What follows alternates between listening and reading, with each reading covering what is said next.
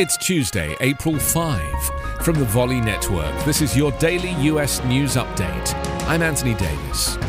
New York Mayor Eric Adams on Monday announced the launch of digital billboards across Florida, denouncing the state's laws that ban most classroom instructions on sexual orientation and gender identity, and urging the LGBTQ community to move to New York City. Signed by Florida Governor Ron DeSantis, the Republican backed law takes effect in July and prohibits classroom discussion on sexual orientation or gender identity for children in kindergarten through third grade or from about ages 5 through 9 in public schools.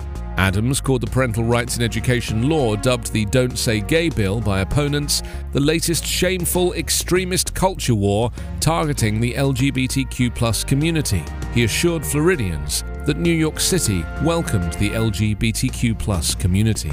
Adams made the announcement at New York City Hall while standing beside an example of one of the billboards, which he said have been donated and will not cost taxpayers. The outdoor digital billboards will run for eight weeks in Fort Lauderdale, Jacksonville, Orlando, Tampa, and West Palm Beach.